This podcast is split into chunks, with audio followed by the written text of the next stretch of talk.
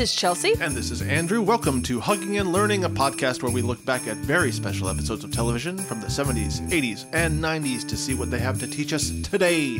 Today, we are going to watch a very special Christmas themed episode of My So Called Life. The episode is called So Called Angels, season one, because there only was one season.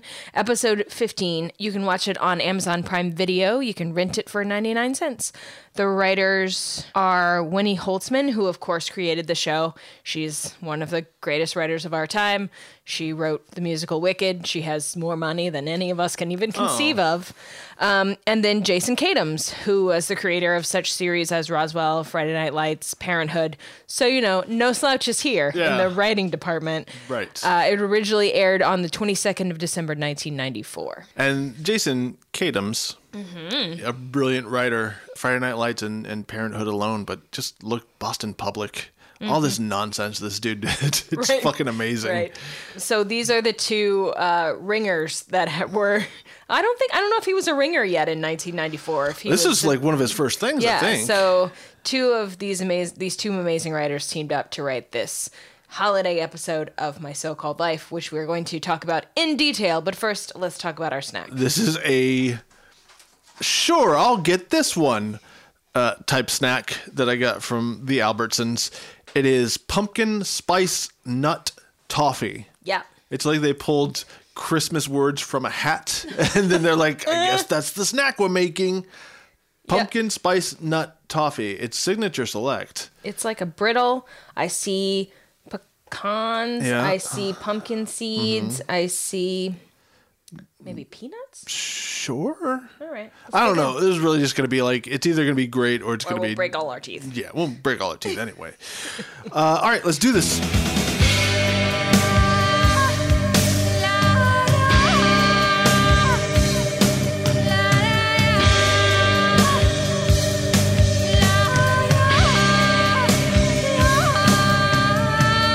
Like if you wanted to eat sugar with stuff embedded in it and chew it for nine years. Yeah. You would buy this. It really hurt to eat. It hurt my teeth. You got a cavity? Don't have dental insurance? Just chew this. Just chew it. Plug those holes right up. this will count as a ceramic paste it uh in your teeth. it also doesn't taste it tastes like just in that way of things that aren't that are generically pumpkin spice. It really is. Thing, like you're eating a candle. Uh. You just- no, it's not like that. I know what that's like. it's super sweet, but the there's no like nuance. There's maybe a little bit of cinnamon, but that real spicy part of pumpkin spice, that like gingery, clovey Yeah. sort of back end of it, is not at all present. No, not at all. It does. It reminds me of some snack that I had when I was a kid, and it's just like Do you eat a candle? no, a, a snack, Chelsea, not a meal. Ugh, peasants don't even know what a good dinner candle is. I'm, my mouth is more toffee than man. And all my teeth are stuck together forever. Hey, Chelsea, let's talk about a goddamn episode of Oh, you don't want to talk about eating candles some more? No, it's a bit. It's a bit gauche. Okay. Yeah, so let's get this out of the way. I this is the very first episode of my so-called life I've ever seen. Okay. This was not made for me at all. this the show was not made for me. Uh, I was a I was a, a teen at this time, and I I, I couldn't. I just the mopiness. I wanted angry mopiness. This was like deep mopiness. Mm-hmm. Oh, there's No thanks. yeah. Oh, the the deep the deep mopiness is pervasive. This show was made for me. I was Angela Chase is 14 years old. She's in her freshman year of high school. I would have been about two years younger than that when this mm. show aired. So it definitely was 100% made for me. It ran for 19 episodes, one season, 1994 to 1995. Ultimately, ABC canceled the show after one 19 episode season because it had very low ratings. And also, apparently, Claire Danes was reluctant to reprise her role for another year. Which is she gonna move on to something else. Well, she was. She I think had already been cast in Baz Luhrmann's Romeo and Juliet, Yeah. and was like, "I'm going to be a movie star." It's time to go. This was the recipient. The show was the recipient of the first ever online fan fueled "Save the Show" campaign Hmm. when ABC announced that it was killing the show, these fans online, which was a brand new thing, uh, put together this thing called life support and tried to. There was like a letter writing, email writing campaign. Um, ultimately, didn't work. Also of note, in 1994, when she was just 15, Claire Danes won a Golden Globe for Best Actress Oh shit. for this series. See, I Um, yeah. always thought of this as an MTV show. It aired on MTV Yeah. concurrently to try to drum up more audience for it, Right which I've never heard of happening No. on another show. But um, it aired on ABC first, and then I think it started airing on a different day also on MTV to Makes try to get more people to pay attention to it. And it. MTV really boosted the shit out of this thing. Mm-hmm. It was in a bad time slot on ABC. It was on Thursday nights at 8 p.m. up against Mad About You, Friends, Martin, Living Single. Mm. Martin, Yeah. no one Um, can take down the great beast that is Martin. and it was um obviously a favorite of a lot of teenage girls it was Sure. a favorite of mine and the critics loved it but ultimately that wasn't enough to keep it going a f- couple of fun facts just trivia facts fun. Are they mopey fun facts? no they're just fun Okay. um the, they shot it on location at university high school in los angeles and this is also where they shot Seventh Heaven, Joan of Arcadia, and the Arrested Development high school scenes. Oh, shit. So it's All a right. it's a very well covered, well exposed high school. Um, University High School. University High School. That's fake. It's by Brentwood. It's between Brentwood and Oh, sure. That's fine. Yeah. And Claire Danes was 13 when she was cast, and they almost cast Alicia Silverstone. They were both unknowns at the Wow. time, but they thought Alicia Silverstone was too pretty and not awkward enough. And then this is the most pertinent fun fact for this episode that we're about to talk about. Ricky Vasquez was the first openly gay teenager on American network TV. Holy shit. There had been openly gay characters who were adults before Yeah. this, but he was the first openly gay teenager on network TV. Yeah, I mean, I, I do remember it being kind of a big deal at the time, but again, I just couldn't get into it. It just wasn't. It was like a soap opera for for teenagers. Exactly. I mean, that's just not my thing, man. I was uh, listening to Nine Inch Nails and Oh my God, we are watching gonna- Pulp Fiction on a loop. We are about to have very different experiences. Well, this this episode. this whole we go episode is going to be like Chelsea. What does this part mean? I mean, we're going to start out with Chelsea. What's going on here? So let's get into this okay. goddamn thing. So. Uh, My so-called life. Yeah. It opens on the title, "My so-called life." Congrats. And then the very first thing we see is bloody snow. Yeah, bloody snow. And Ricky, uh, who I've I've I'm gonna go back and forth calling him Richie, just because again I look. It's a nightmare trying to get all these people's names. Yes, it's short for Enrique, if that helps. It doesn't because it's written down wrong. Oh, I see. So I read the, the thing.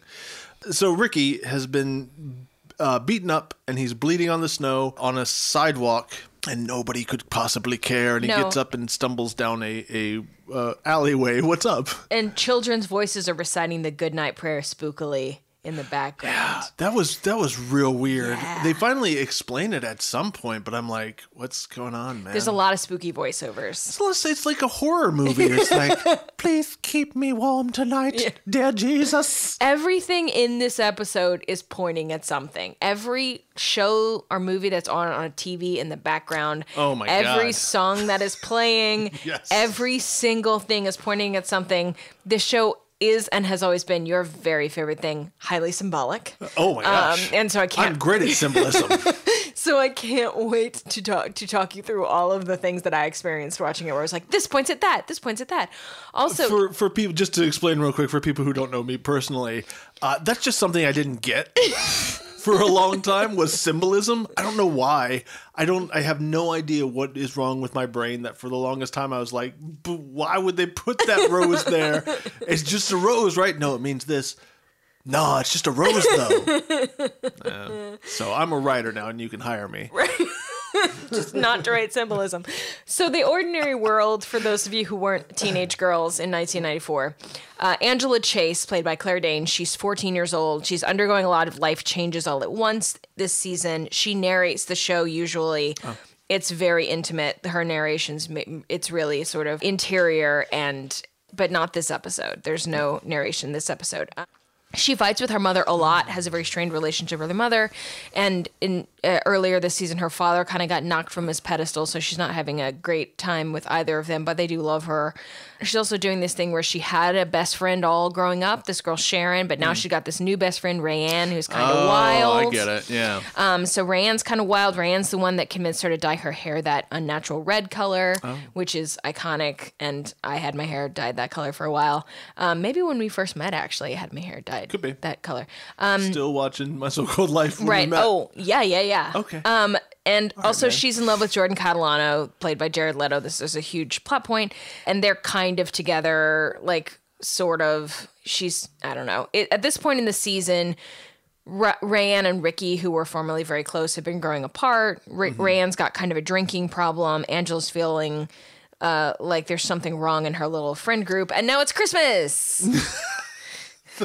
the ordinary world is there's so much drama, but now the special world is now there's so much drama at Christmas time. yes, So okay, Chelsea, very first scene. yes. Ricky bleeding on the snow on the Bruised. sidewalk. He's obviously been beat up. He's obviously been beaten up, and he stumbles down a, a dark alleyway leading nowhere while a mysterious woman Mm-hmm. plays Silent Night on the guitar. Yes.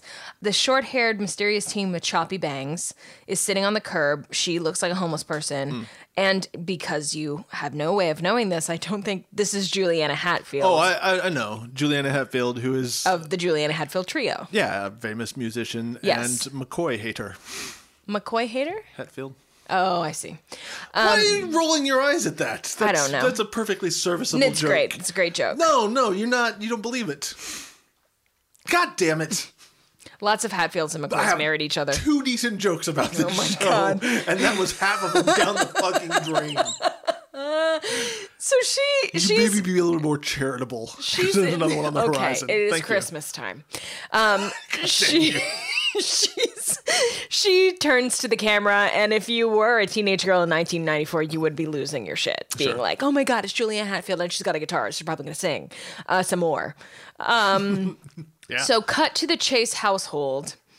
Angela picks up the Christmas Carol. Julian Hatfield was playing the last scene. Angela's now playing on the piano in their home. And little sister Danielle is complaining that she wants a bike. Mom says, You can't, we can't afford to get you a bike this Christmas.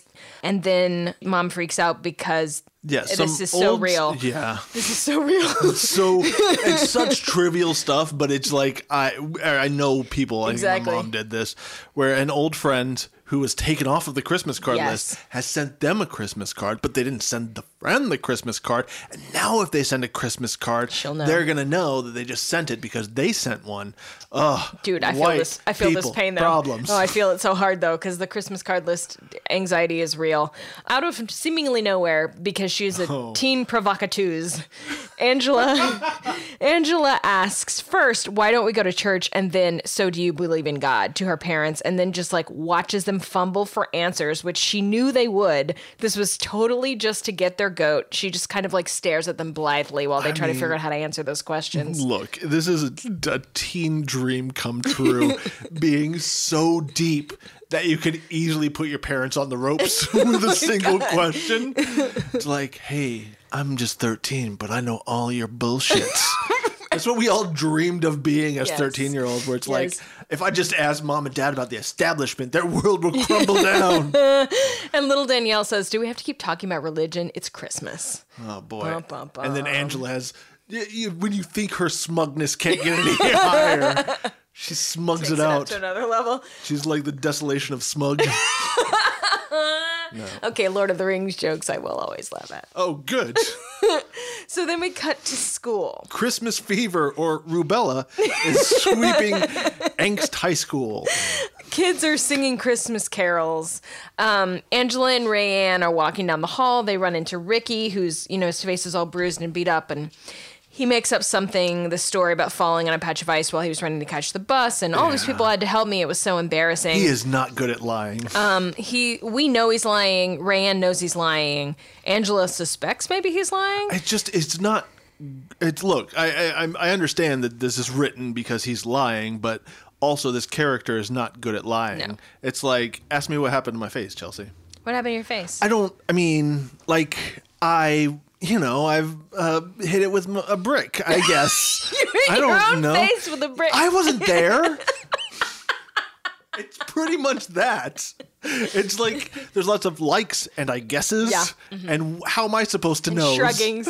Uh, and then Rayanne says to Angela, like, look, Ricky gets beat up a lot and he doesn't want to talk about it. Well, because he's gay. Yeah. I Um, mean, I don't, I don't. It just the way she puts it is like, no, nobody will ever say that about. Hey, he just gets beat up all the time. Right. So who has beaten Ricky up? Uh, oh, you mean in this episode? yeah, at the top of the Uh, episode. uh, we're we're to believe it's his parents or his dad, probably. I, I, they refer to that later on in the episode, but it's just Yeah. It seems as though like we've continued from the previous episode. That's not the case. yes. case. No, that's not the case. Okay. He has been kicked out of his house, beaten up and kicked out of his- house by his Yeah. parents. He will go on, in case you're worried, to live with a teacher at the school. Okay. Angela's unsettled. She knows something's wrong here, but this is not yet the call to adventure. Sharon, Angela's old BFF, that Yeah. really perky girl, is the girl who used to be Angela's BFF before she started hanging out with Rayanne, is putting up flyers for a teen helpline. And Rayanne just pauses briefly on her way to class to give Sharon grief and throw all her flyers on the ground. Well, here's the thing. And this is when I realized that I'm a grown up now.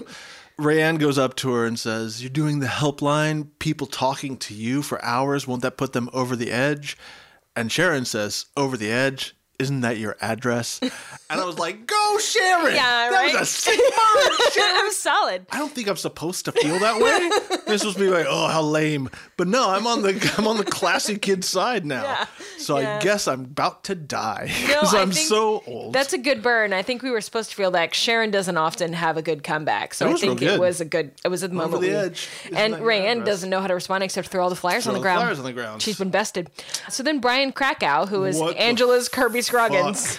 With yes, oh my god. I thought I thought that I was like, kind of looks like two years older. lives next door, Not made any positive changes since then. still in love with the girl next door. All right, what what the fuck is his deal? Um, he's in love with Angela. He's kind of a jerk. He's not like a lovelorn guy that you're always like, oh, she should just turn around and look at Brian. He's like a pill. Um, and he's always he's in love with her, and he's constantly demonstrating how much he loves her by criticizing everything she does. yeah, that's um, what ladies like. Yeah, so, and he's the dweeb that lives next door, and he was supposed to help Sharon with the uh, answer the phones at the teen crisis line. he's on- just not doing it. He's just not doing it. He's like, uh, I I don't really care. I'm not going to staff the helpline. He can just be a real real dick. Yeah. Also not great at lying, but also doesn't feel like he knows what the truth of the matter is anyway. So it's like, Right. all right. So yeah, Brian, curly haired loser type. So they go back to the house, and then Mom Chase, Patty, fills us in a little bit that Brian Krakow's parents have left him alone for a just like up and went on a cruise. Well, they're Jewish and Hanukkah's over. So Sure. they have gone on a 10 day cruise. And she was like, Can you believe they just left him alone at the holidays? And her husband's like, Well, they don't celebrate Christmas. So, Yeah. but now Brian's alone for Christmas. And that's now we maybe get an inkling as to why he was so prickly about the hotline. But I also want to be like, Don't, well, if you don't have anywhere to go, go there. You know, like that's a yeah, thing you that's could a go thing do. you could do and not be alone. And be around other other teens. But he's just his hair is too curly for that. uh, so mom, they're about to. Mom and dad are about to go out to the mall for some last minute shopping because that's a thing. why you do that on De- December 22nd? I don't who in the world forgets that Christmas is three days away and is like, oh, we should have gotten that one thing. We're going to Nah. talk about their poor time management, Christmas related time management more later. These parents are just genuinely troubled. And again, it feels like this show is written. This isn't a criticism. Written by a 13 year old, where it's like my parents just don't have it. yeah, under it's a feature of this show that the parents are not kind of like you see in most sitcoms, all knowing, in control. Uh, the the people you turn to with your problems, like you know how even on shows like Saved by the Bell or something, if the parents screw up, it's because they didn't have all the information. Yes. it's it's not because they're bad parents. It's a solid thing to do, where it's like, look, nobody's got the answers, even Yeah. your parents. So a maybe lot of people on this about show have bad parents. Rayanne's got a single mom who's Sure. Oh, super, we- we hear about- fucked up. all about that. Ricky's parents beat him up and kicked him out. Yep. You know, like it, one of the things Jared that Leto's dad gave him that haircut. Yeah. apparently. This is what happens when you pill, spill a can of paint in the garage at my house.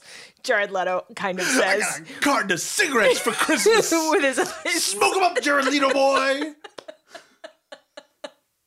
So everybody's got shitty parents. Even Angela, she fights with her mom. This show does the best job of any show I've ever seen about showing how teenage girls and their mothers can get on each other's nerves doing nothing. You know, just like looking at each other wrong. It's never been captured so well. Mom and dad are about to leave, and mom's like, hey, why don't you come to church with us on Christmas Eve? Mm-hmm. And he's like, nope.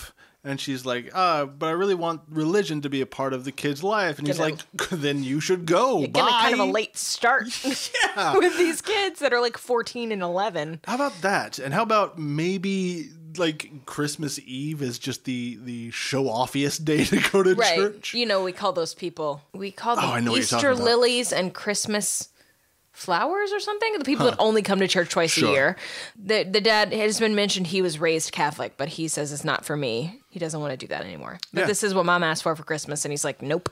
Yeah. So So then Angela- Angela takes the garbage out, uh-huh. and I've written down here, Ricky is in the backyard creeping and a creeping and a creeping, but he totally gets caught because he's hiding behind a skinny tree. he's, he's gone like full raccoon out there, he is, but it's like lurking in the trash cans. he expects not to get caught, but he's hiding behind a tree that is just several thin trunks. Right. he's the most visible thing.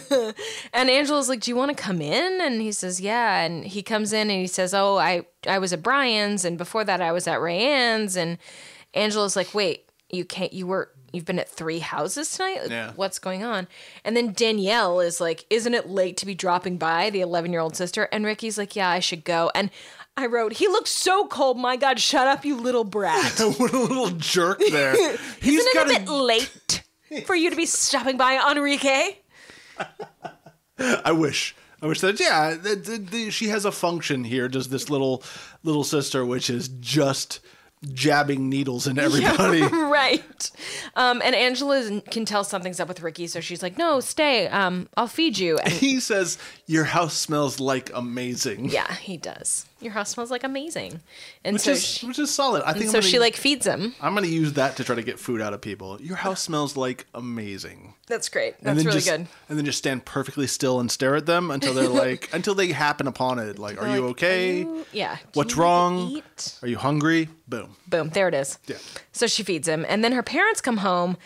And they're like, uh, it's late for Ricky to be here. And she says, I don't think he has anywhere to go. Like, Angela has put these pieces together.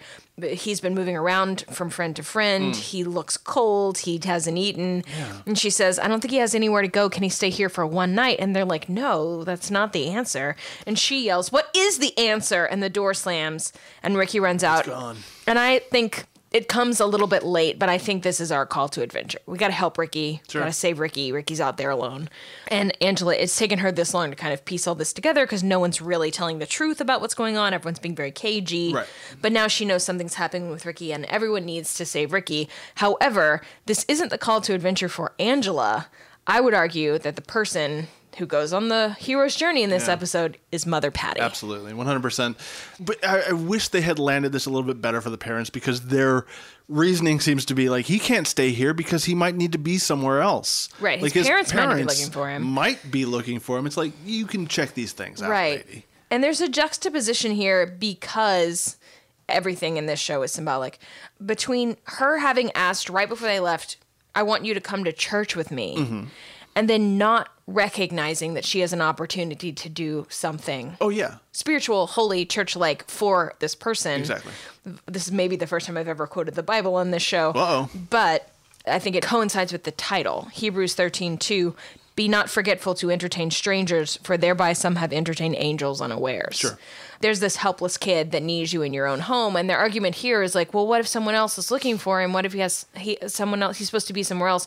And then later the argument is like, well, what do we really know about him? We don't know him that well. It is. And so um, I think that this is her one of her main hesitations is like he's a stranger. And so the difference in this Bible verse is strangers and angels, and so I think that goes back to the Makes title. sense. And that's our big act break. Angela comes back and says he's gone, and like looks mopey and disappointed in Mm-hmm. Yeah, the world. just just like I'm just adding this to the list of things I'm gonna grudges I shall carry for the rest of my life about how horrible my parents were. if I ever learn to sing, you guys are in trouble. if I ever if I ever write a book. it's coming a jagged little pill, you parents. So we go to Act Two. Yep. And we're outside of a store, and Ricky is standing outside. Look, this story is real sad, but but Ricky, just his posture and like, he sees Jared Leto uh, walk by, and he's already sort of making the gestures and forming the words that will be a lie. If you notice this, he's just kind of going. I wasn't there. Right. I'm Like, just on my way to whatever. You know, I'm. Yeah. Uh, he's already making up a lie, and, and Jared Leto offers him a right. Let's talk about Jared Leto for a second. let's do it. Uh, that dude hasn't aged a, a single day. Right. Well, it's also so everyone else they're varying ages in this show, but when they filmed the pilot, he was 21 and Claire, Claire Danes was 14. Yike. Apparently, they had like a lovely friendship, and he was like a big brother to her. But he is older than all the other people who are kind of mostly actually teens when they're Hmm. filming this. Although there's a weird thing, I'm not quite sure on the timeline, but almost two years passed between the pilot and the final episode of the series because they took a long break before they got their first episode order Gotcha. between when they filmed the pilot when they filmed the first six episodes. And then there was another long break before the final back end order of the last 12 so some of the kids were fully two years older when they filmed the final episode than when they filmed the pilot. And faces change a lot during that time Yes. so devon odessa who played sharon has been quoted as being like i look completely different at the end of season one than i did when we shot the pilot um, but jared leto doesn't age at all No, so he's perfect I've written it down here. Uh, s- somewhere there is a portrait of Jared Leto getting older and better at acting. Cause look, he's doing. He's just doing the Jared Leto thing here, man. He's like, This is him in his prime, though. He's just dreamy. You know, he's Yeah. just like misunderstood and I mean- edgy and out there, and like he had to grow up too fast, and his hair's perfect. You know, he's Jordan Catalano. Yeah, like he's still a full 90 seconds from Mars at this point. he's done he's done so much since then. He's won a freaking Oscar. yeah, absolutely. And still always every time I see him and I think most girls of my generation see Sure. him, he's just Jordan Catalano. Like he's the anti Brian Krakow. And that's really a dichotomy that they've set up for Angela here. Like cuz Brian is in love with Angela. Yeah. And you know that from Jump and she kind of knows that, but she always wants Jordan. Always. Sure. So Jared Leto, the the prettiest world weary boy, Yeah. gives Ricky a ride. Can tell that Ricky hasn't got anywhere to go, so he's like, "Hey, I know a homeless camp. I can take you there. Yeah. a warehouse on Tennessee. Crash pad. Yeah." And Ricky's like, "Thanks. I'll I'll light a candle for you." I will say though, in Jordan Catalano's defense, he does a lot of dumb shit over the course of this show. But Jordan immediately knows what's happening here Sure. in a way that like grown adults have not picked up on. He sees Ricky and he says, "My dad used to hit me too." Until Yeah. a couple years ago when I threw a chair at him and now he's too scared. And Ricky just kind of looks at him like, "Oh, you I I guess I don't have to go through the whole lying process now because you No, clearly know what's it going on." just fine. Thanks. And then uh, as they drive away, the ghost of Juliana Hatfield, present, is watching this exchange. Yeah, Ricky, by the way, offers to light a candle for Jared, but Jared doesn't go in for that religion junk, man. Mm-hmm. Right, and a very pointed rendition of Home for the Holidays is playing in the background as they drive away. So let's go to m- one of my favorite themes of this episode. We go back to Angela's house where her parents are having a patented were we wrong about that conversation? They have like two or three of these where it's like, did we do the right thing? It's like Yeah. your parents are insecure and, and just really Yeah. driving that Your home. parents are winging it as well. Yeah, pretty much. And they they make some some solid points here. That's they don't take an easy way out. These parents Right. don't figure out whether or not they did the right thing. Right. It's like, is it because he's different? Is it because he's gay and wearing makeup, or is it because we just don't know him? Mm-hmm. Yeah. and Dad, they're like uh, kind of both. Graham is watching It's a Wonderful Life in the background and not Christmas. the happy part No, of It's a Wonderful not. Life. And dad kind of calls mom on this. He says Ricky makes you uncomfortable. He wears makeup, Yeah. he's gay, and and and if it were Brian Krakow with that bruise, would it have been different? And mom's like, but we know Brian. We've known him since he was five. Exactly. I don't know this kid. Back to Hebrews 13 too, you Yes. know. You don't know him so he's not worthy of your helping him out. There you go. So then we go back to school. Angela is very worried that Ricky isn't there. As everyone should be. Uh, yeah. Like are the teachers not like, "Where's your friend?" You Hey, know? that kid who was beaten up yesterday. Right, the kid who had a, a bloodied face yesterday, not here today. Hmm. And uh, Rayanne dumps just a, a boatload of apathy on her concern. She's Yeah. like, well, whatever. Yeah, what are you going to do? Exactly. You can't save the whole world. You can't feel guilty for not taking care of the whole world. And I was like, that's a valid point, but this isn't the whole world. This is one of Angela's like six friends. Yeah. So she should feel guilty for not having Yeah. done more and want to go find him. Uh, meanwhile, Sharon is, is yelling at Brian Krakow for not helping, and Brian's like, "Oh yeah, I should just help because I don't have plans. I guess I'm just a loser," says this loser. He's steamed about Christmas. My favorite thing. Steamed about Christmas. My favorite. Oh, thing. Oh, that's a Christmas special waiting to happen. I'm steamed about Christmas. It's a, it's a lobster with a tiny hat on. I don't want to be eaten for Christmas, but you're a crab. Okay. You can put me in um, them cheddar biscuits. My favorite. Oh, delicious. My favorite thing in this. He- Here is a joke I made myself. Oh, the show didn't made make, which is Brian says people act like what's well, Christmas. Everybody cares about Christmas. People act like it's the second coming, and Sharon doesn't go. No, it's the original coming. the it's the one." first one of How them. about that? It's literally the first coming. Yeah. No one makes that joke. I made it out loud to myself at for you. one in the morning. Scene four. the next scene. Um, But also, Sharon Oh, says uh, quickly. Sharon says because, as you will find, there is not. Well, maybe you won't find. As I find, there is not a, a word, a line out of place. Like everything points at something. Yeah. So Sharon says, "This is when people need the helpline the most. They get so stressed about holiday stuff." But that doesn't affect Brian. He doesn't care. He runs away. Yeah. Um, he doesn't want to help other people. Running theme of episode. about it? He doesn't want to help other people. we cut to the most magical women's bathroom I've ever seen. It is just like there are literally bubbles floating around. Yeah. around. Well, Rayanne's blowing I, bubbles. which I understand. And it's like dirty but cool, like in a Matchbox 20 video kind of way. exactly like that. It's Matchbox 20 dangerous in there. It's not quite Blink 182 dangerous. No, no, no. Forget it. Uh, but it's not that hokey Sugar Ray dangerous that you hear about. that's just fake danger. Anyway, so Sharon complains to Rayanne, and luckily uh, for for Sharon, uh, she accepts Rayanne's genuine apathy as like you're a good listener. right. Um, Rayanne's like, I got my own holiday baggage to deal with. My mom's horrible boyfriend is staying with us now, and I want to be anywhere else but home for Christmas. And Sharon's like, brilliant idea. You can take Brian's spot at the helpline. You should come with me on Christmas Eve and answer the phone. And they wisely cut at this point Yeah. because Rayanne would be like, "No, No, why would I do that? I'll just go to a Denny's, I threw all your flyers on the ground. smoke cigarettes, Um, like I did." So the next thing we get is Angela Chase walking down the hall, and I remember she's just forever my style icon. She's wearing like a floral print skater dress with just a really long flannel shirt over it, and her hair is that let like chocolate cherry color that I love. So and just. I have to stop here and talk about how beautiful Claire Danes is. Uh-huh. She's just the most perfect looking person. Even as a child, I think she's got the most perfectly shaped face and most perfect hair and like her voice is my is just like whatever the most pleasing sound is to your particular ear is like Claire Danes' voice to me. I saw her in person once in New York at this party and I was just like she's glowing. She's walking through this room and she's just like a halo around her. She's so perfect. So anyway, I'm just watching her walk down the hall and be like do I have time today to go buy everything she's wearing, which is like some kind of above the ankle Doc Martens, Sure. a skater style floral dress, and a very long flannel t shirt. You're you're a little bit, a little bit Brian Krakow on her right now. I am. By the way. I'm a little. I'm. I am the Brian Krakow to actual Claire Danes. yes, As Brian Krakow is to Angela Chase. yes, one hundred percent. Uh, It's fine. Maybe someday she'll notice you.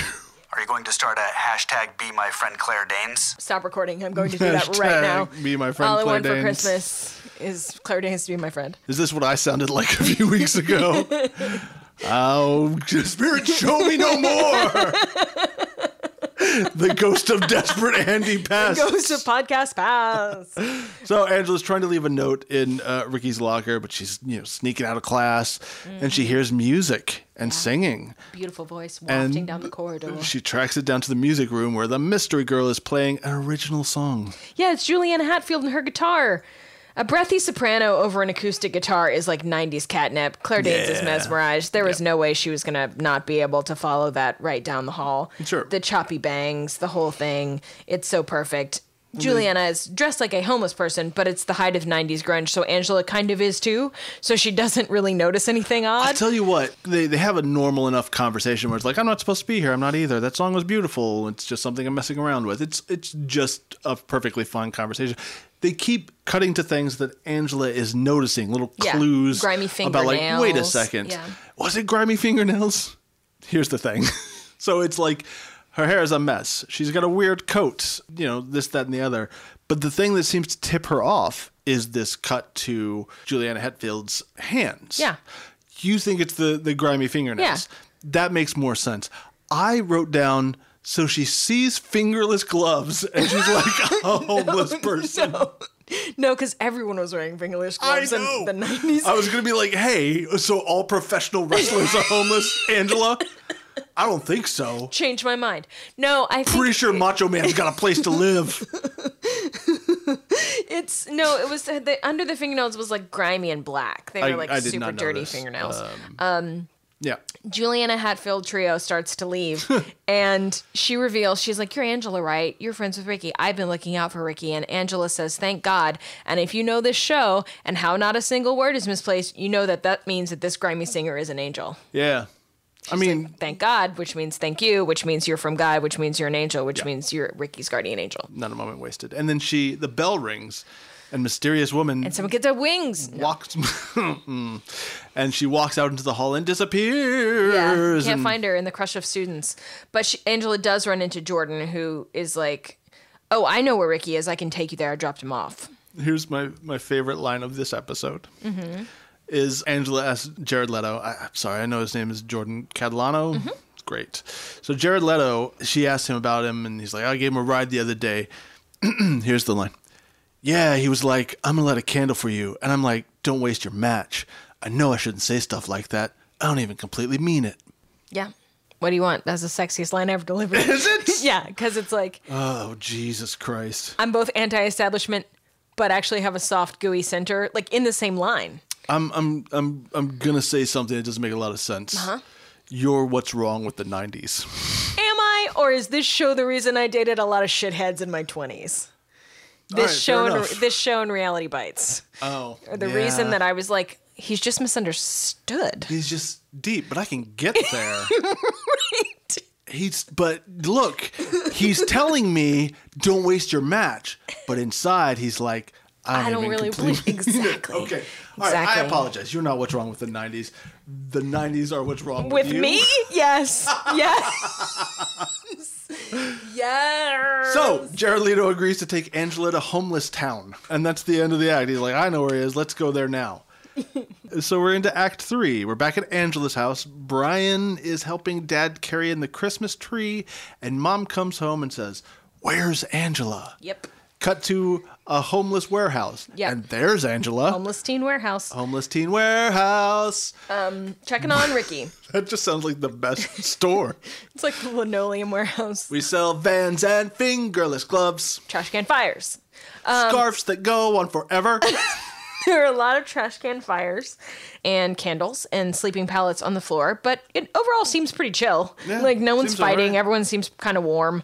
They just seem like tired homeless people. It's not like this isn't dangerous. It's just Yeah. like everybody's sleepy here. And they're all teens. Yeah. Um, and so Angela starts searching among the candlelit faces of runaway teens Yes. for her friend. And then she hears the Juliana's ghostly voice floating down the hall and she follows it up some stairs and then she finds her and then 90s pop ghost brings her to Ricky. Yes. Uh, we should mention earlier, Mystery Lady has said, I'm so cold all the time. It's because my shoes got a hole in it. Mm-hmm. See? I used to have some real nut. Yeah. See? Yeah. And she's got like a Charlie Chaplin style hole in the. Her acting is so bad. It's not great, but I mean, It's just breathy. Everything is just it's breathy. breathy, and I'm looking Breathy and like, through my bangs at And you. I'm looking through my bangs and I I used to have. I am kind of 14 but kind of 4. I used to have real cool boots, but somebody snagged them. Yeah, while I was sleeping, it's a real problem. So- you can never get warm. She. can never get warm. That's what she says. I know. It's just. I, I, I have such respect for this awful episode of television. I can't tell you. It's not Awful, We'll get there. the We'll get like freaking when best. we get to the end. I was like, okay, we'll, Okay. we'll get there. But everything points at something, right? So everything so this bit about the boots happened at school when Yep. they first met. And so then Ricky eh, confronts Angela and one of my favorite things that ever happens in TV and movies happens, which is that when you expect you expect someone to be happy to see someone and then Yeah. they're mad at see to no, see them. I can't yeah. talk to you about these things. Exactly. Why She- is that? Is it because she's got like a perfect life? Yeah, I think, and also he overheard her Yeah. parents being like, "We can't have him here. What's the point of going home with her if his parent, her parents are going to kick him out?" Like, Sure. he's mad at her for suggesting that he come home with her. He's mad at her for saying you can't be here for Christmas, and she wants to help him, but he says, "Leave me alone. I can't talk to you." And she's distraught, but like, what can she do? Pick him up and carry him back to her house against his will? You know. She- so she goes to leave and she runs across Juliana, who's gone to sleep in 90 seconds. Yeah. Like just in the time they've had the short conversation, the ghost of acoustic guitar is but not asleep. restless. Ho. Um, and then Angela bends down, Ed McMahon. I guess. yep. Um, and then Angela sits down and t- and takes off her warm, intact boots and replaces Juliana's holy boots, holy boots, Holy boo. um, with those. And Angela takes the beat up boots and puts them on her own feet and, and goes out. But at first, it, it, it just seems like she's just, here, I'm just going to take these old boots, I guess. Uh Uh-huh. huh. Like, I'm not doing great with this episode. Fingerless gloves equals homeless. She's just stealing this lady's boots.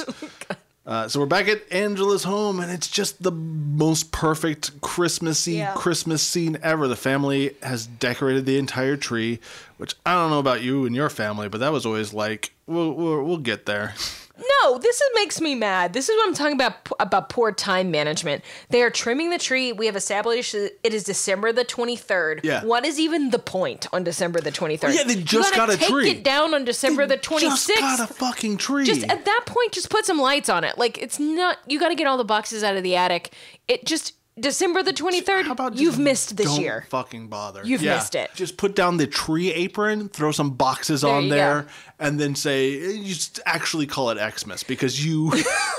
or you do don't have it time. do what my parents did on the years that they missed it which is just get one of those tiny tabletop trees and put it in the middle of the dining room table 100%. Anyway, but they've saved the angel for her to put on top of the tree. Uh oh. symbolisms uh, What's that? No, uh, I get it. and angela's like ricky's fine and then immediate about face brian why the hell are you here Yeah. So did Brian like reveal a secret of hers at one point? no she just knows he likes her and is annoyed by him all the time because he criticizes her all the time That checks out. Um, and so I imagine Brian's just been sitting in his front room looking out the window for any time there's movement at their house and like runs over like can i help? Because he's so lonely and bored. Blee. she sits down with brian in front of the fireplace and is like ricky's in this situation. I went on an adventure to homeless teen warehouse. Mm-hmm. i don't know what to do. The parents are listening to all of this from the kitchen. And so the parents are like we can't just do nothing. Yeah. there are all these kids living in this warehouse so what they decide to do is again like the most white privileged thing ever. We just go straight to the go to the police. police. By the way, in this conversation between Angela and Brian, something came up. It's happened before in this episode, but it, the dismissive "shut up" is such a lost art. I mean, Mm-hmm. It we've is. made it like a pleasant, like "shut up," but like there used to be a time where it was like you told somebody angrily to shut up, And it meant stop talking. and it was fine. yeah, It was fine. You'd just be talking, you'd be like, "Shut up," especially but I 14. do love you.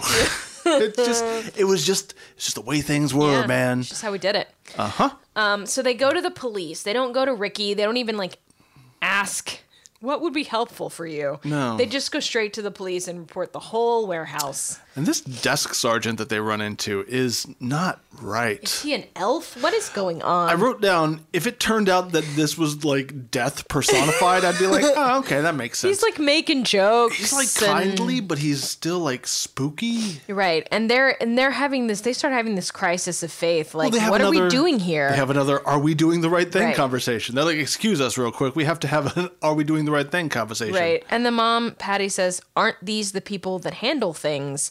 Okay, so this is just, it actually is a confusing issue. Like, what is the answer? It is a complex problem. The natural instinct, if you don't understand what it is, is to foist it off onto someone who seems to know more than you do. Like, Right. aren't these the people that fix social problems? Don't we pay taxes so these people fix the problems, you know? But it shows this sort of a very surface level understanding of homelessness and also cops to be Yeah. Really truthful about it. We're also just exploring as far as the mom being on the hero's journey. Yeah. It's like, well, okay, so you don't want to help personally. Like, what's your Yeah. what's your It's what's like your a refusal of the call. helping? Uh, Yeah. absolutely. It's a it's a weird hero's journey in this episode because she's on the she's the one on the journey, but she's not in so many of the scenes. Right. So you have to just keep being like, oh right, Angela is not the one who's learning and growing in this Hmm. episode. It's her mom, but they're bound up in this thing together. We get more spooky voiceovers at this point. Mom mom gets distracted by all the missing uh, kid posters. Yeah. One of them is Juliana Hatfield. And she's gazing out from between her choppy bangs right into mom's soul. Even And- the poster's a little breathy. It's true. The cop, it's black and white, of course. Yeah. The cop asks if Ricky is a runaway or a throwaway. Oh, and mom is like aghast by this. And she basically says, What's that? And they say, oh, you know, a runaway leaves of their own volition. And normally the parents want him back. And a throwaway is a kid that's forced out and the parents don't care. Yeah. And they actually don't know the answer to that question because they haven't bothered to check in with Ricky No. about anything. Yeah. Um, they're just like our, our daughter has this friend and he's living in this warehouse and shouldn't you go help him? What's what can you do? And the cop's like, thanks for being good citizens. Merry Christmas. If you have a daughter, you should keep her close. Which puts them in a real mood, which disappears between this scene and the next. Yep. Because they come home and everything's back to being fine again. And Angela is setting the table for dinner, which is apparently a miracle Yeah. in this house. She's smiling, also a miracle. Also a miracle. Um, Danielle, little Danielle, 11 years old, is watching the Mr. Magoo Christmas Carol. Yep. And it's the part at the beginning when the gentlemen come to ask Scrooge for donations to charity and he kicks them out. Yep. So this doesn't bode well. no, That's it doesn't. foreshadowing. Yeah. Um, so Angela is setting the table and she's super excited and she's like, "Mom, I really want to do this. Don't say no. I want to invite Ricky and the teen pop angel that I know over for Christmas Eve dinner." And her mom's like, "No, you can't do that." The point that she makes here is I mean, it's clearly, I don't want those kids in my house, I don't think. But she's like, you can't go back to that warehouse Exactly. because they were snooping on her conversation earlier when she was like, I went to a, uh, the homeless teen warehouse. Yeah, yeah, And Oh. then Angela is like, "Oh no, what have you done with this information?" Like she knows if her parents know about this, that can't be good.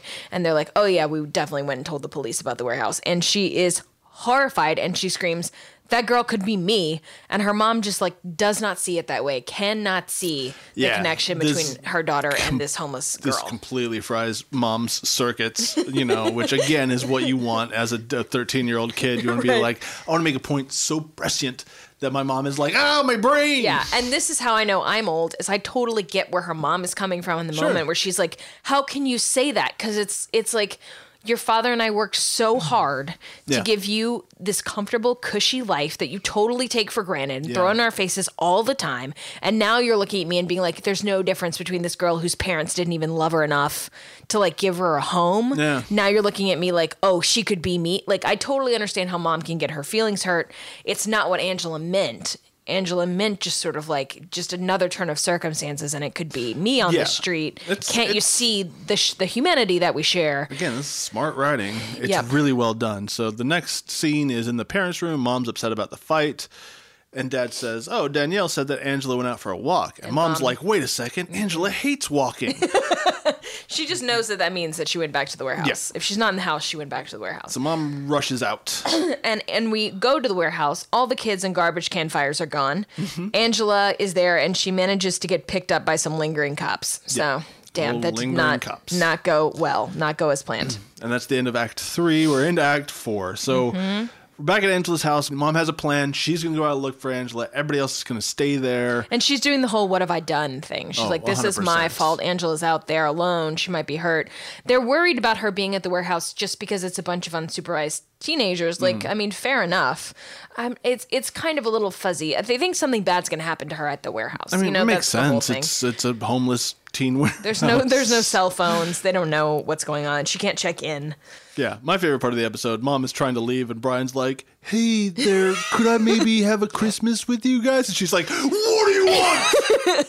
he's like, "Hey, I was just," and she goes, "Spit it out." Yeah, it's fantastic You're like, because "Yes, that's- what you I've are been, all of us." Um, That's what I've been thinking the whole time. and Brian pees himself and runs off. no, he comes inside. She does he? leaves. She leaves. Oh. She says she's like, "What have I done?" And I'm like, "A lot of wrong things. Basically, every fork in the road you came to in this episode, you took the wrong branch." But she runs out to look for Angela, and Dad is like, "No, Brian, come on in. Sorry, she's in a hurry. You." You have the worst timing in the world. So Brian sits down to watch the TV, Yeah. which is now playing the end of another version of A Christmas Carol. Isn't it? Yeah, it's the it's the Ghost of Christmas Future. Right, the part where he's truly ter- Scrooge is truly terrified and repentant and wants to change, but doesn't know if he still has time. Yeah. which is exactly what's going on with Mom right now.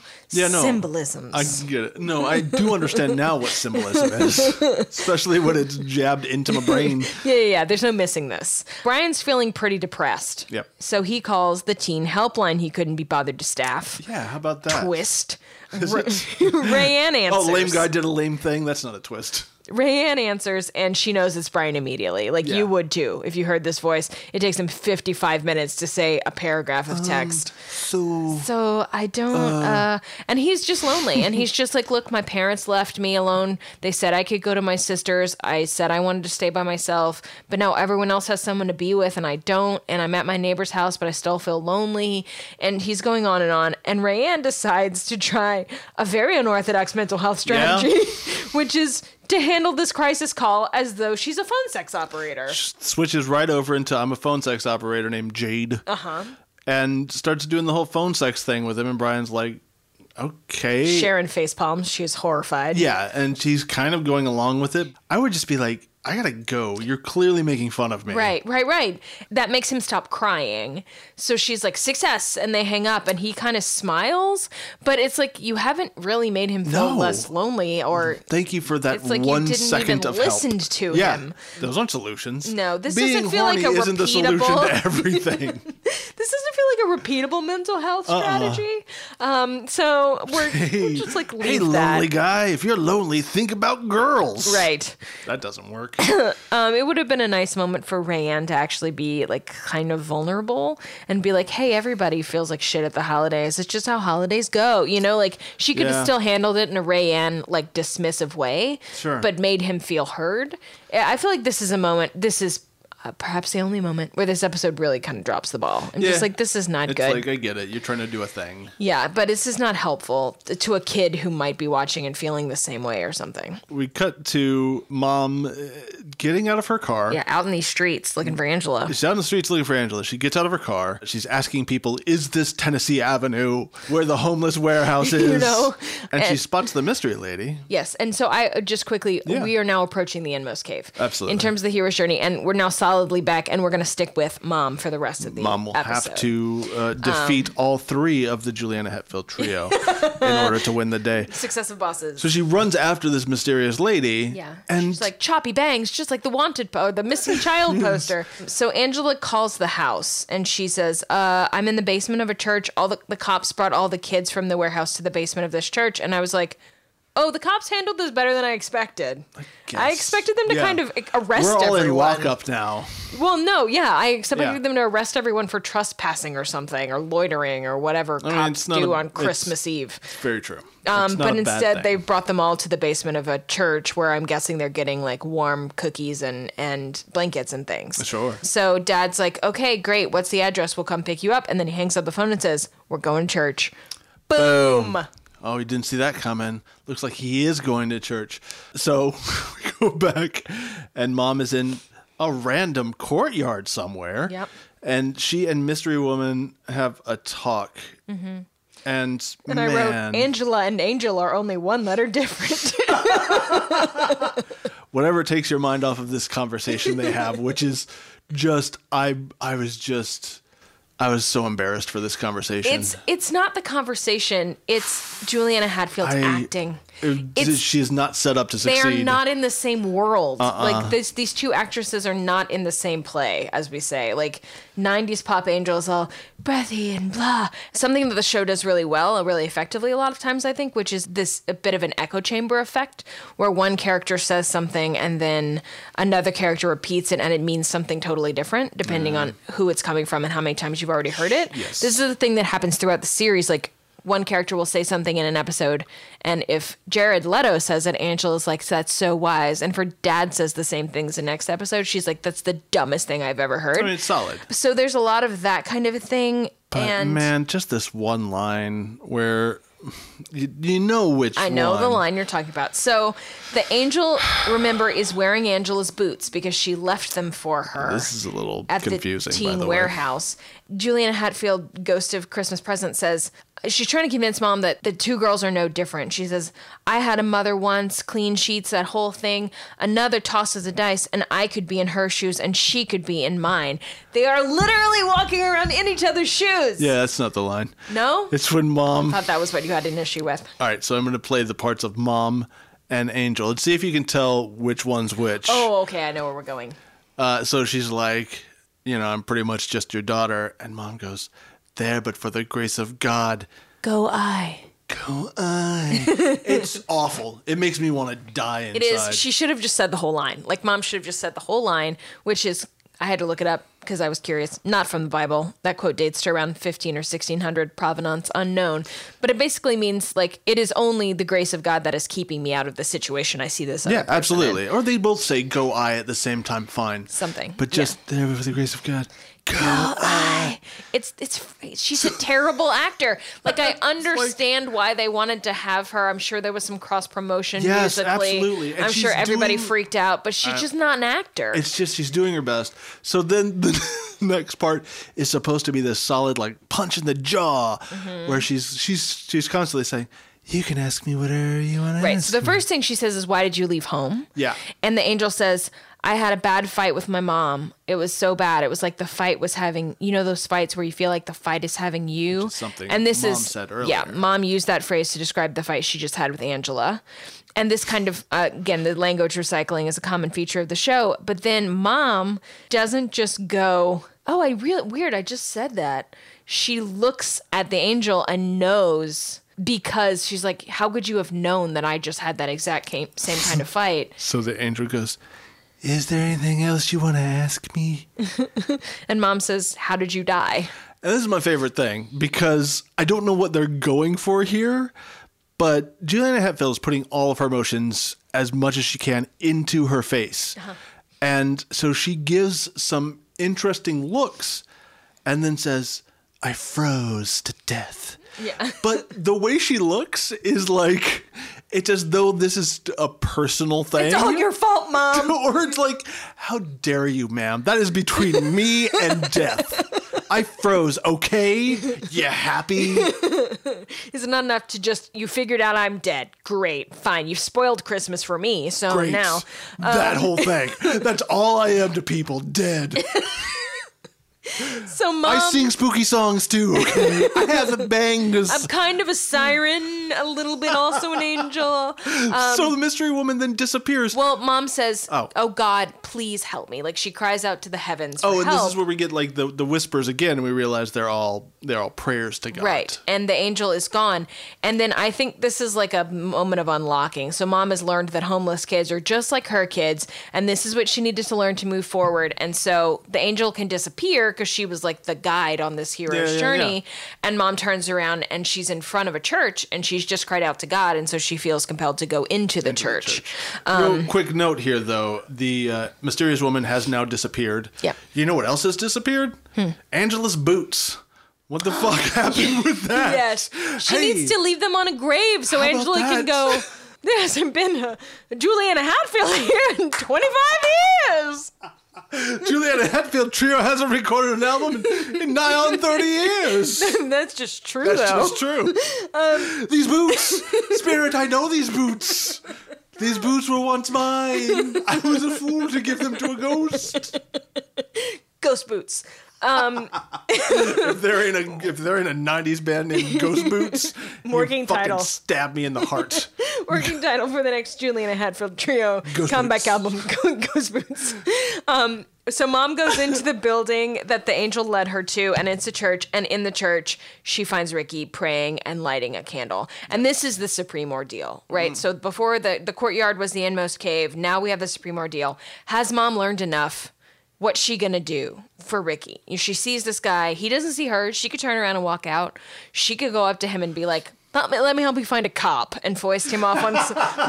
Let me snitch on you again, here, Ricky. but she doesn't. She doesn't say anything. She just. He sees her when he stands up. He's been praying, lighting a candle like he told Jordan he was gonna do. And he sees her and kind of ambles over to her hesitantly, and she grabs his hand and pulls him into a warm hug, and he just breaks down sobbing. Yeah. And so did I Did you? because it was one in the morning and I get choked up easily and like I just want everyone to be okay and uh-huh. oh my god and like oh. homeless kids and parents and the whole thing I was just like fucking finally someone did the right thing and I knew it was come seen this episode many times sure but it's I, it warmed my heart Cool. Here's the difference between you oh, and me. Oh, Because here's what I wrote. Mom sees Ricky praying and lighting candles. He gets up and mom hugs him before he can tell her that he tripped and this match was light burning. And then I guess like I lit a candle and like I guess I prayed. I don't know. I don't know. I the- wasn't there I don't know what the prayer was. Who do you think I am? I'm don't. What's prayer? That is the difference between It the two because I was just crying while you were writing all that down. So the reward and consequences of mom's hero's journey, she's finally made the right choice. She's seen the humanity in Ricky, so she gets her own kid back safe and sound. Angela lured by she just can't pass up a, a song really. She hears the choir singing. She's been in the basement of this church. She comes up following the noise of the choir. She sees them. They all hug. Then dad and brian and danielle show up to pick up Angela and they they're all sitting in church unity. The choir is singing a song and the chorus is like I feel like going home to you. And mom has pulled off the long con and gotten dad to go to church for Christmas Yeah. after all anyway. That's all it took. He uh, genuflects like a good cradle Catholic and then sits in the pew. And I was like, get ready, dude. Your wife just spoke to an honest to God angel for five minutes. Yeah. You're on the daily mass track You from here on out. hearing the end of this, this. is you are about to start going to daily mass. Buckle up. Uh, so here's the thing: as much as I've made fun of this episode and the people in it, and I want to make the point that it's like this was all part of God's plan. He just beat up some gay guy so that everybody would get to, to church on time. I'm not. What I'm going to say is this is an amazing. They've wrapped this up in the tightest, most beautiful bow, Christmas bow. It's just beautiful Christmas bow. Everything that they set up, they have completely paid off right here at the end in one like music set montage. Mm-hmm. The mom wants them to go to church, they're at church. Rayanne and Sharon are goofing around like kids. Brian is with the family, isn't alone anymore. Jordan is sexily lighting a candle while smoking and drinking a 40 on a fire That escape. 40, by the way, is like it's not it's done in a way like the the brown paper bag is crumpled in just such a way that it looks a bit like a Mother Mary statue. Uh-huh. I know, I know. Mm-hmm, mm-hmm. But so he lights a candle, but then does he use the same match to light his cigarette? I don't know. I don't know. That sounds pretty deep. The anyway, answer is lost to time. look, here's the thing: is like they they just wrapped it all up beautifully. It's just they did it. Yeah, it's, very satisfying. It's very satisfying. They go, they leave the church, they leave the freaking door open, and they're all holding hands as the ghost of 90s female vocalist past watches them from like a parapet of some kind or a tall tree. Lady, she's, in the air. She's in the air. And then she turns her head, she turns her choppy bangs, and a rush of big white feathers, angel wings, brushes past the camera. Excuse me, they're so-called angel wings. they're so-called angel wings. And then there's a, P- a very quick PSA in Rickie's voice for the uh, National Children for Missing and Exploited Children. Oh. I didn't get that. National Center for Missing and Exploited Interesting. Children. Yeah. That's the whole thing, man. Yeah. It's uh, you. You usually we would have to like sit here and talk about like the journey back and things like that, and like what did they miss out? Yeah. But no, it's just they end this episode and the episode's done. Yeah, and I think they do a good job. We've talked about runaways and homelessness before, more about sex trafficking um, when we've covered this topic before. I think they did a good job of showing, of even bringing up the difference between runaways and throwaways. The idea that, like, Yeah. some kids leave home they don't want to, but they can't go back. It's not just like you got in a fight with your parents now, you'll show them. It's like you're not welcome here anymore. Go find a place to live, you know? Yeah. And not everyone has a safety net to catch them. So, uh, It also really humanizes the the whole thing, is where it's like, yeah, it's a little cloying and, and, and a bit trite when you look at it now, but you know, a lot of people didn't realize that teenagers could be homeless if you're Right. Mm-hmm. living in the suburbs. I know I didn't understand what homelessness was until I don't know. I, I just never lived in a place where homelessness was like Right. an issue. or, in- that you could be homeless and still going to school. Yeah. You could be homeless and still going to a job. Um, Right. I think that uh, Covenant House has done a really good job of in New York City and around the country raising the visibility of Mm. like homeless kids are just like you. They are going to school. They're going to work. They're Yeah. trying to hold it together. So I'm going to put the link to Covenant House's website if you want to get involved with them or make a donation for the holidays. They provide housing and supportive services to youth facing homelessness. And then also I'll put the link for the National Center for Missing and Exploited Children, Mm-hmm. uh, like they do at the end of the episode, which is the nation's clearinghouse and comprehensive reporting center for all issues related to the prevention of and recovery from child victimization. There you go. As many as 2.5 million youth per year experience homelessness. So this is not a problem that has gotten any better since the 90s. No. Um, but at least now I think there's more visibility around it, and definitely the internet has made it easier to locate and uh, reunite kids with families. Hey, Chelsea, who did we want to hug in this episode? I wanted to hug Rickie. yeah, I mean, you gotta, you wanna hug Rickie's just, just really having a time of it, and I'm so glad because he does get a very big warm hug. Several of them at the very end of the He episode. sure does. Yeah, I also wanted to hug Rickie. Maybe I wanted to hug Juliana Hatfield because I'm like, hey, you're a great singer. Yeah. What did you learn? Uh, that Chelsea has an unhealthy obsession with Claire Danes. I love her so much. I learned, kind of to my horror, that I am now old enough to identify with the mom in my so-called life and understand why she does things. Yeah, it's a rough one, right? Which I've never like. I was fully anti-mom the first many times I watched this show, Sure. and now I am of the age of being like, oh shit, she's just doing her best. Yeah, it's like when you're like, yeah, those kids should get off that lawn. right. Exactly.